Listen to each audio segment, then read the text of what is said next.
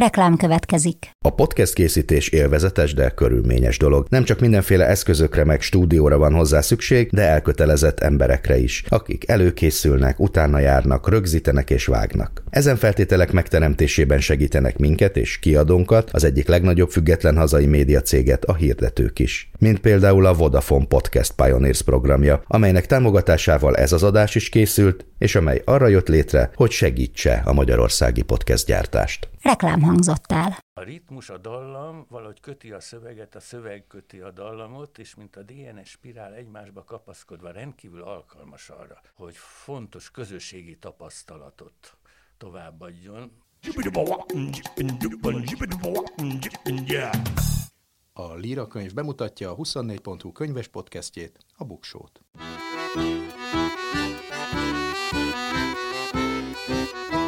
Ez itt a Buksó, olvasásról, könyvekről, mindenféle jóról. Én Nyári Krisztián vagyok.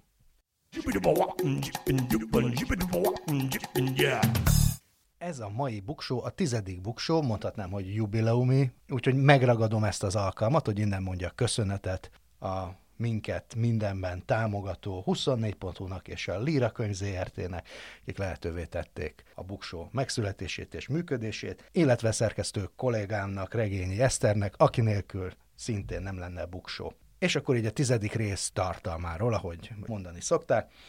A dalszövegről lesz szó, Mai vendégem Bródi János lesz, akinek nemrég jelent meg Saját Hangon című könyve, amely olyan dalszövegeket tartalmaz, amelyeket saját magának írt. Dalszöveges könyveket is fogok majd ajánlani a top 10-ben. Előtte viszont egy teljesen más téma, a könyvtárakról szeretnék beszélni, miért fontosak a könyvtárak, és milyen számok jellemzik a könyvtárakat Magyarországon.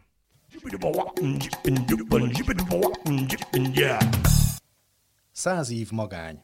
Számok a sorok között, érdekes adatok a könyvek világából. A könyvtárakkal szeretnék foglalkozni egy kicsit, mert beszélünk könyvekről, könyvgyártásról, könyvkiadókról, de van egy területe a könyves világnak, amiről méltatlanul kevés szó esik ilyenkor, pedig ott vannak a mi könyveink, és a legegyszerűbb módon, és hát a legolcsóbban így lehet beszerezni az olvasmányokat. Szóval néhány számot és adatot hoztam a könyvtárak világából. Magyarországon majdnem 10.970, 9773 könyvtár van. Ebből egyébként közel 7000-6889 városi könyvtár, valamivel több mint 500 országos szintű szakkönyvtár, vagy valamilyen szakmai könyvtár, vagy ide tartozik a országos Széchenyi könyvtár, és van egy csomó egyéb kisebb könyvtár, vagy kis települési könyvtár. Ez egy elég nagy szám, és ez egy, ez egy nagyon jó intézményi adottsága Magyarországnak, hogy ez kiépült, és nem engedték leépülni, reméljük ez így is marad. Összesen 809 ezer négyzetméteren vannak könyvtárak Magyarországon, nem tudom, hogy ez mit jelent, de nagyon-nagyon soknak tűnik. De ami sokkal érdekesebb és sokkal fontosabb, hogy Körülbelül 99 millió könyvet és egyéb dokumentumot őriznek könyvtárakban Magyarországon, tehát majdnem 100 milliót. Ez Magyarország emlékezete, és nagyon jó helyen vannak ezek a könyvek, dokumentumok, gondolom hangfelvételek, meg egyéb tárgyi dokumentumok a könyvtárakban. Két millió beiratkozott olvasó van a könyvtárakban, de majd beszélni fogok arról, hogy ez miért kevesebb azért. Mindenesetre két millió embernek van jogviszony a könyvtárral, hogy így mondanám. Sokkal fontosabb, hogy évi 20 millió látogatás történik, tehát ennyiszer nyitja ki valaki egy évben a vagy valakik egy évben a könyvtárak ajtaját. Persze a 20 millióban benne van az is, aki százszor megy könyvtárban egy évben, meg az is, aki csak egyszer. 23 millió könyvet kölcsönöznek ki a magyarországi könyvtárakban, 26 milliót pedig helyben használnak. Azt hittem egyébként más az arány. Tehát körülbelül ugyanannyit olvasunk bent a könyvtárban, mint amennyi könyvet kikölcsönzünk. És ami nagyon fontos, sőt egyre fontosabb, az, hogy 122 ezer rendezvényt tartanak egy év alatt a magyar könyvtári hálózatban. Ma már az a helyzet, hogy magyar íróknak vagy könyvszerzőknek ez az elsődleges lehetősége, hogy az olvasóikkal találkozzanak, amióta hát részben megszűntek, részben pedig háttérbe szorultak a könyvekkel foglalkozó műsorok, az irodalmi műsorok, televízióban, rádióban. Azóta a legfontosabb fórum az a könyvtárakban van. Készült egyébként nem olyan nagyon régen, 2017-ben egy átfogó felmérés is a könyvtár használati szokásokról, a fővárosi Szabó Ervin könyvtár megbízásából, amelyben a magyarországi lakosság olvasási és könyvtár használati szokásait térképezték föl egy reprezentatív mintán. Ennek a reprezentatív felmérésnek az a, az eredménye, hogy a magyar felnőtt lakosság 9,1% a könyvtári tag egy könyvtárban, fél százaléka pedig egynél több könyvtárban is. Tehát azért körülbelül a felnőtt lakosság tizede, aki rendszeresen jár könyvtárba, tehát a beiratkozottaknak ezek szerint a fele azért passzív eh, könyvtár látogató, egyszer beiratkozott és úgy maradt. Talán nem meglepő, de azért érdekes adat, hogy a hölgyek közül 11,6% könyvtári tag, ami azt jelenti, hogy kijöjjön az átlag, hogy a férfiaknál ugyanez csak 7,6%.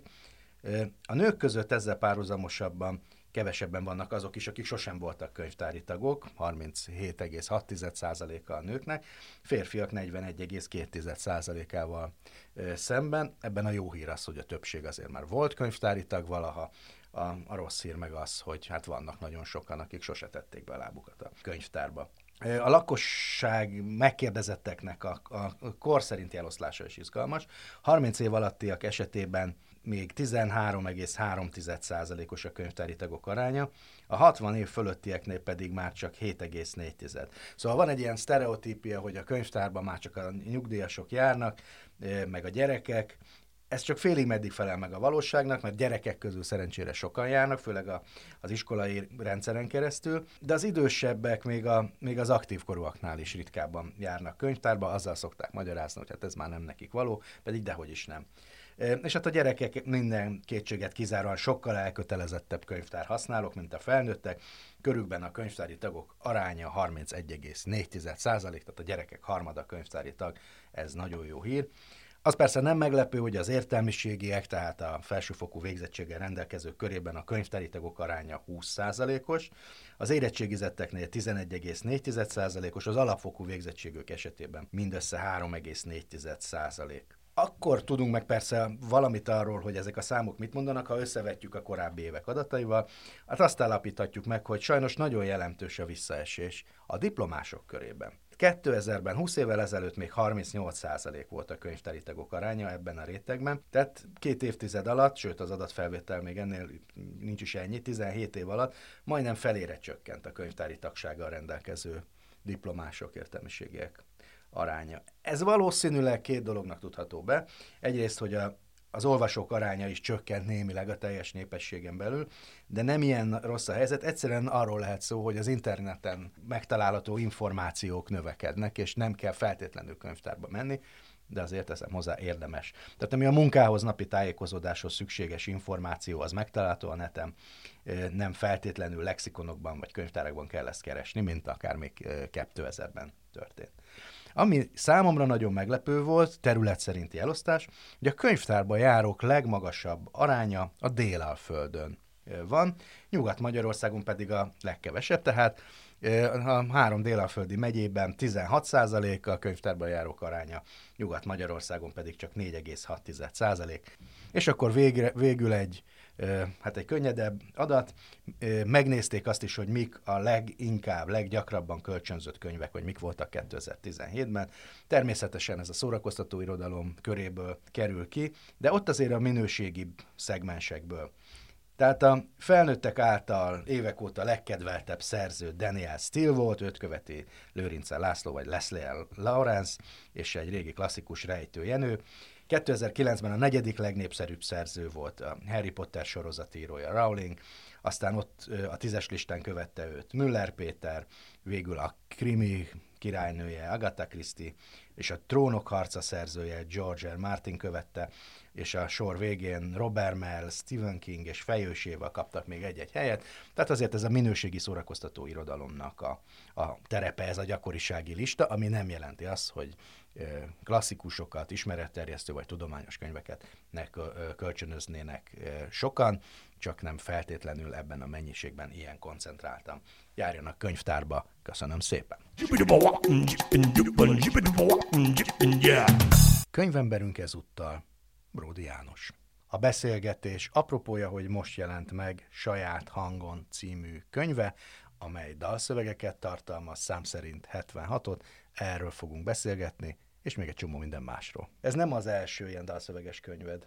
Nem, nem. Több ilyen szövegek írásban megjelentek. Először még a, a jogi egyetemnél jelbeszéd címmel, a féle szamizdat jelleggel volt az első ilyen gyűjteményes kötet, amit én nagyon kételkedve fogadtam, mert hát én zenei műfajban dolgozom, tehát dalszövegeket írok, és nagyon féltem attól, hogy ezek a szövegek leírva esetlenek, és, és hát szóval nem adják vissza a, azt, amit a zenével együtt képesek kiváltani az emberekből. De aztán úgy tűnt, hogy van erre kereslet, lehet, hogy olvasva a szövegek még inkább, hogy úgy mondjam, kinyílnak, vagy jobban el lehet a, a jelentésükbe mélyülni, mint hallgatva.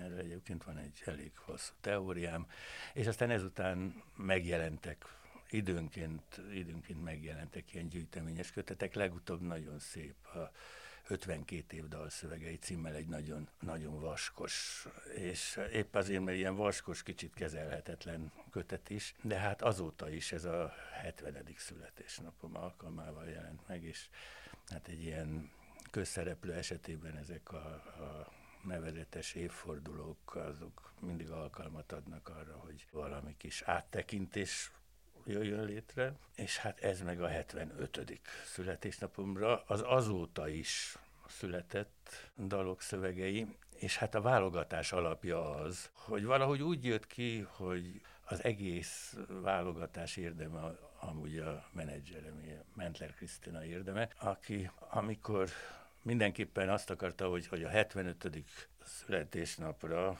arra 75 szöveg legyen, ilyen válogatott. És hogy mi legyen a válogatás alapja, egyszer csak valahogy úgy kiderült, hogyha a saját önálló szóló lemezeim szövegeit szedjük össze, akkor az olyan körülbelül 70 és 80 körül van, és akkor egy kis ügyeskedéssel, ha kihagyja az ember néhányat, amit eredetileg másnak írtam, de aztán én is elénekeltem, Szóval, hogy akkor úgy kijön a 75, és ez az alapja ennek a kötetnek, hogy ezek az én önálló albumaimon szereplő dalok szövegei, és hát ezért lett az a címe, hogy a saját hangon. A most ez egyébként elég lényeges dolog, mert ennek a műfajnak az egyik alap jellegzetessége, hogy a dalok azok mindig a, az előadóval azonosíthatók a közönség számára. Szóval a, ebben a műfajban a szerző nem olyan fontos. Az előadó a lényeg, úgy beszélünk a, a dalokról az előadók szerinti osztályozásban. Időnként megjegyzik, hogy ki a zeneszerző. A szövegírók hagyományosan azért inkább csak bedolgozó bérmunkások voltak mindig is.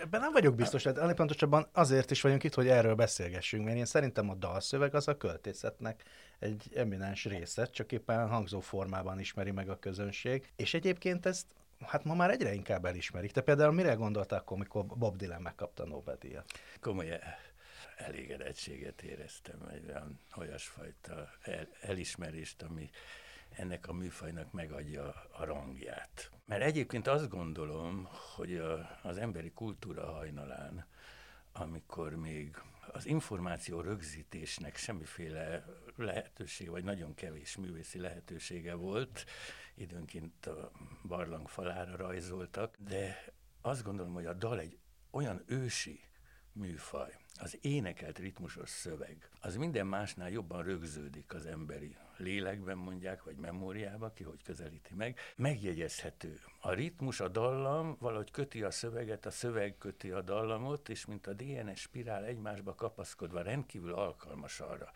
hogy, hogy fontos közösségi tapasztalatot továbbadjon, legyen az akár ilyen munka, jellegű dal, szóval a tevékenységre vonatkozó bizonyos sorrendeket, hogy kell megállapítani, de ugyanígy ilyen mágikus, vallásos jelleggel is. És az az érzésem nekem, hogy a könyvnyomtatás elterjedésével a Gutenberg galaxisban az írásbeliség vált a, a tudás, a műveltség és a kultúra alapjává, mert az volt terjeszthető. És ebben az időben a dalok szövege lassan levált a dalokról. Szóval a Gutenberg galaxis előtt még természetes volt, hogy ezeket skandálták, énekelték, ritmusosan mondták, mert úgy lehet megjegyezni a szöveget. Hogy Balasi Bálint még odaírta a versei fölé, van, hát. És az egyik legősibb versformát, a szonettet, azt tudjuk, a neve mutatja, hogy ez egy dalocska volt, de már senki se tudja, hogy hogyan énekelték, de hát nyilván valamiféle dalforma volt, egy ősi dalforma. És miután a, a dalok szövege levált, és nyomtatásba kezdett el terjedni, ezáltal hát megváltozott a, a, a, a szöveg működése, mert hát egészen más írásban valamit fölfogni, befogadni, és a befogadás algoritmusa teljesen más lett, mert amikor a zenével együtt szól, zenei struktúrával, akkor a ritmus, a tempó az kötött.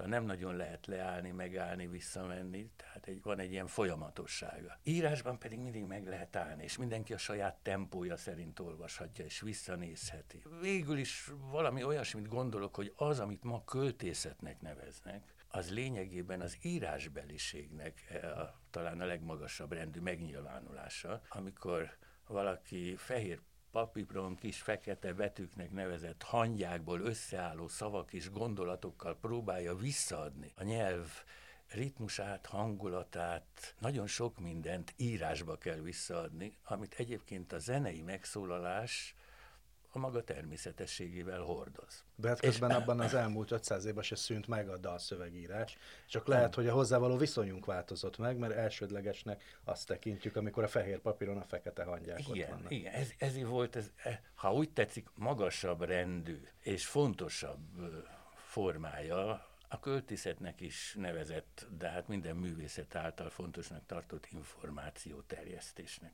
De aztán a 1877-ben Edison feltalálta a fonográfot, elkezdődött a hangrögzítés, és a, a, hangrögzítés technikája persze lassan fejlődött, de azért a második világháború után szinte robbanásszerűen meglódult a hanggal való technikai bánásból mindenfajta formája szabványosították a, a, a mikrobarázdás lemezek formáját, iszonyú mennyiségbe terjedtek és keltek el a, a mikrobarázdás nagy lemezek a nagyvilágban is, és vitték az információt, az üzenetet. És a dalforma nem csak, hogy visszanyerte a régi erejét és hatását, hanem rendkívül fontosá vált, mert az első mondanám így némi túlzással, az első globális világnyelv alakult ki ezzel a zenei formával, ami megint egy számomra érdekes történet, és nem tartom teljesen véletlennek, hogy ez Amerikából indult ki.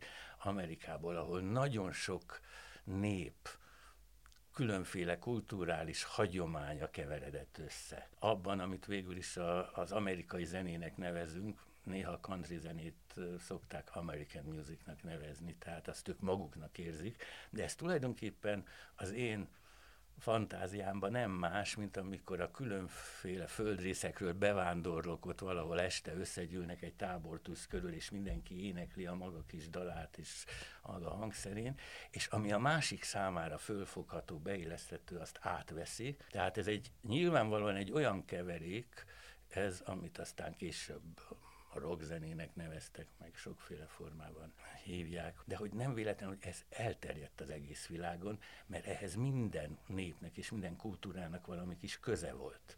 Hát is valószínűleg ez az a költészet, vagy az a, azok a versszövegek, amik ezeknek a daloknak a, a szövegei, ami a legtöbb emberhez eljut. Pontosan, Tehát miközben igen. arról is beszélünk, hogy azt fogadjuk el költészetnek, ami egy verses kötetben vagy egy folyamatban megjelenik, elérésében, hatásában biztos, hogy a 20. századi könnyűzene dalszövegei azok, amelyek a legtöbb embernek mondanak valamit. Tehát, hogy nem, nem tud versenyezni egy Bob Dylan dalszöveggel egy akármelyik kortársá költőnek a, a, a, versszövege. Egyébként Nyilván, hogyha a dalszövegnek Nobel-díjat kell adni, akkor adja magát, hogy, hogy, hogy Bob Dylan esetleg megkárni te. Melyiküknek adtad volna, te döntesz? Ja, én, én csak a Bob Dylannek, esetleg a Lennonnak, de a, a mccartney nem tartom olyan komoly szövegírónak, hogyha szabad ezt mondanom. Bár tudom, hogy ez úgy volt már a Beatlesnél is, hogy kezdetben együtt írták, és aztán később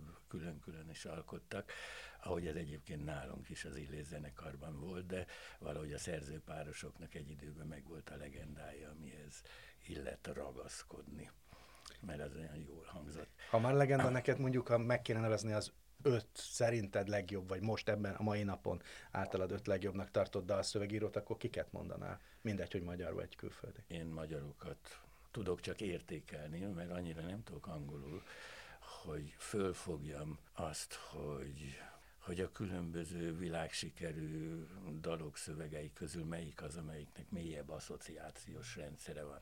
Mert ugye a dalszövegeknek általában az a lényege, hogy az első pillanatban is kell valami fogódzót nyújtani.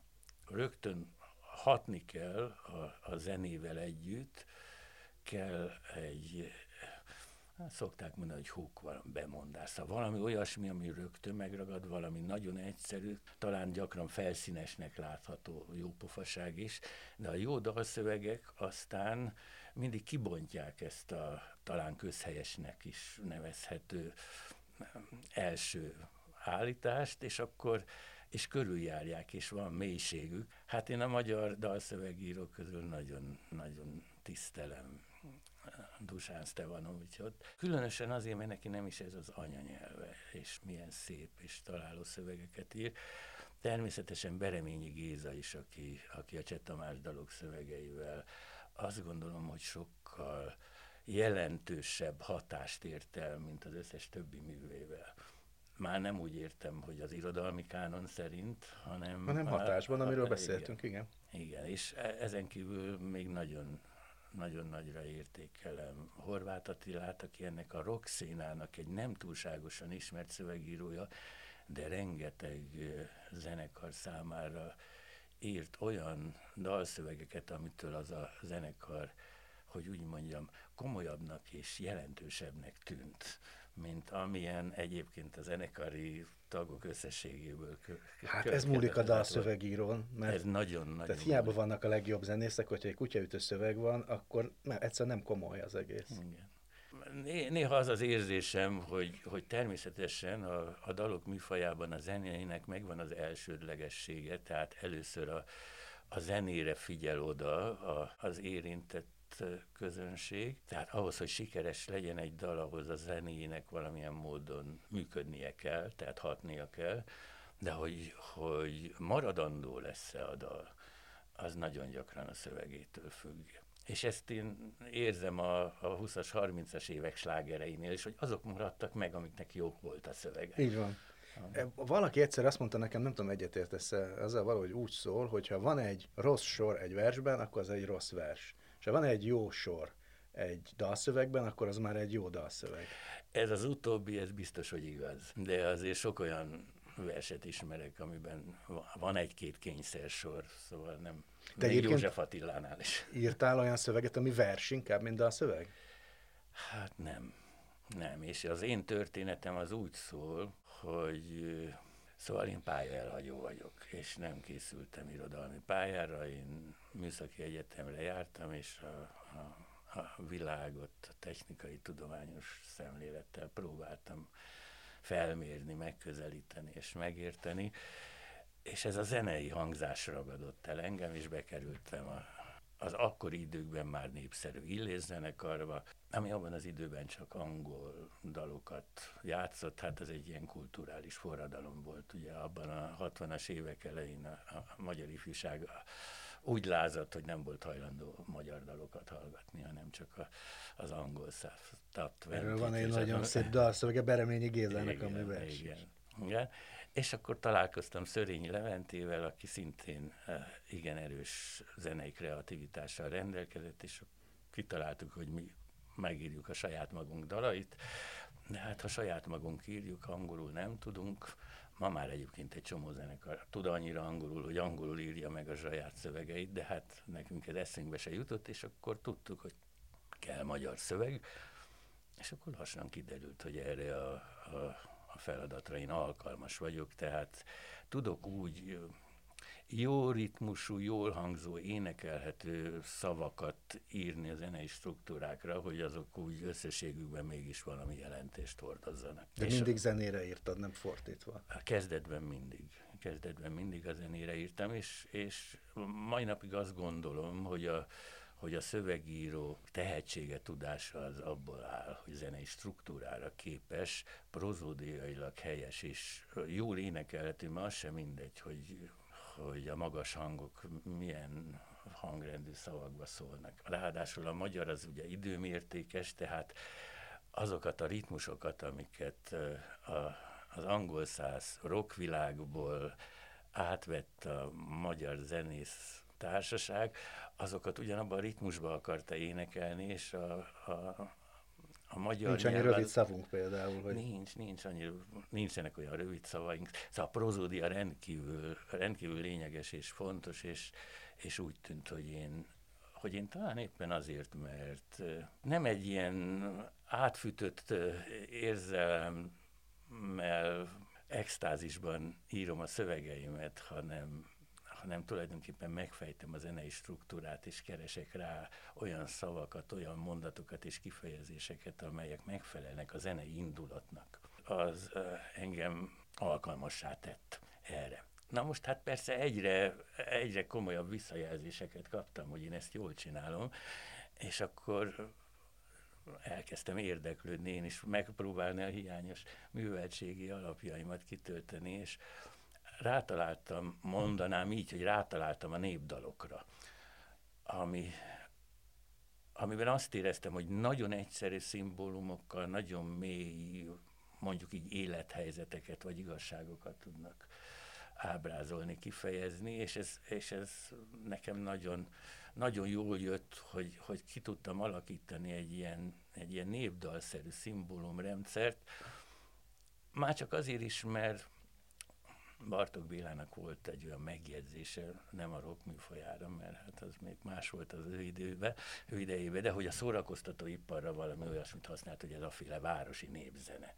Mert hát bizonyos értelemben ezek is úgy terjednek, mint a, a hagyományos népzenei alkotások. És a, szóval közeledtem a népi, a népzenében megfogalmazható egyszerűség felé.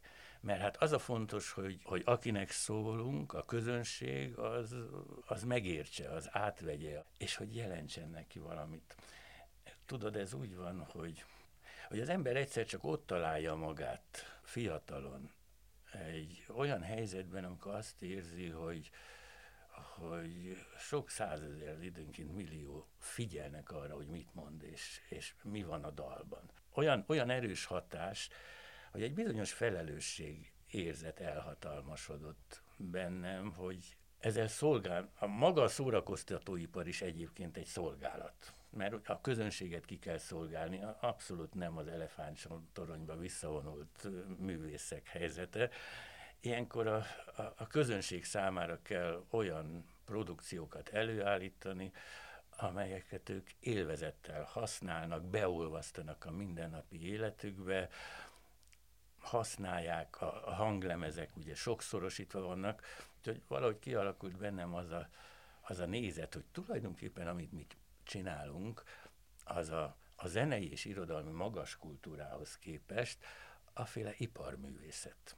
Zenei, irodalmi iparművészet, amelyik ilyen mindennapi használati tárgyakat, sokszorosítható produkciókat állít elő, amelyek úgy hozzátartoznak a mindennapi élet berendezéseihez. Néha nem olyan élesek azért ezek a határok. Hát nyilván. Ha neked ki kéne jelölni, hogy mi a te legjellemzőbb témád vagy a műfajod, akkor én a balladát mondanám és hogy ez már nagyon korai szövegekben ott van, néha kicsit először még személyesebben, hát tulajdonképpen a Földvel félfélúton is mm. egy fél ballada, csak abban te nagyon személyesen, vagy hát a narrátor benne van, de utána már egészen szabályos távolságtartással, ilyen fölvillanó, és nagyon gyakran elsősorban női szereplőkkel történik az, ami ott történik a szövegben. Gondoltál erre így, hogy te tulajdonképpen egy ballada író, dalszerző vagy?